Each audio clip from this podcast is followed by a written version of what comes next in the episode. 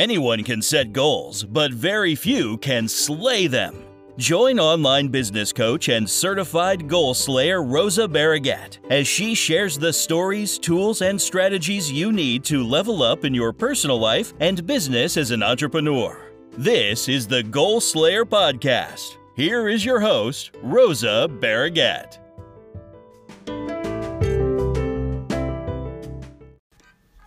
Hey, hey, hey, Goal Slayers! Today I wanted to share with you some of the big myths about starting a virtual assistant business. If you're done any research on starting a virtual assistant business, your mind is probably spinning around. There is so much information out there that it's difficult to know what is true and where to start. This can cause information overload and analysis paralysis where you just stop and don't take action.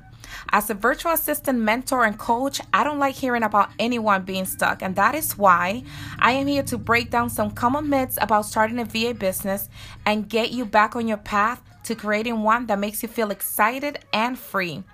So, myth number one is you have to have a niche. So there's a lot of talk about niches in the virtual assistant and business world. And yes, niching is important and it makes marketing easier and you can get really good at one thing and make more money. But as a new virtual assistant, it can be really hard to narrow down your service offerings to one main thing when you are starting. Instead of stressing yourself out about it and getting stuck and not doing anything about it, just create a menu of services that clients can choose from on an hourly rate. This gives you a chance to see which services are the most popular so that you can become more niche later. Once you're more clear on your niche, you can create packages and become the go to VA for that service. Number two, the myth is can anyone be a VA? VA work is not for everyone. Yes, and I'm going to say that again. VA work is not for everyone. In order to be a successful virtual assistant, you need to have genuine love of helping people. You must also want to be your own boss. When running your own business, you have lots to juggle and you have a lot on your plate.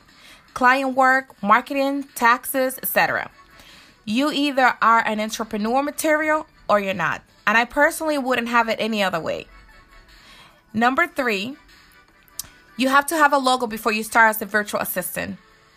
Let me tell you, a logo is not what makes a business. Clients do. And you can get plenty of clients without one. So I want you to focus on creating a solid foundation for your business, like the services you will offer, the clients you will work with, and the process that you're going to walk your clients through. Those are more important than a logo. And last but not least, you have to have a website before you get clients. It might seem like you're putting the cart before the horse, but it's not. There are plenty of virtual assistants who have started their business without a website. In fact, some started them a year or two into business and some never do.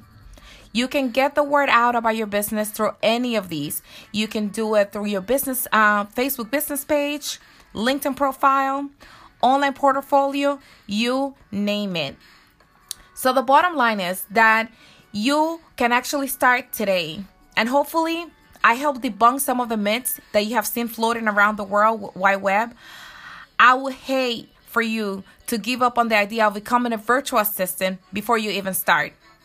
Till next time, take care of yourself and keep slaying.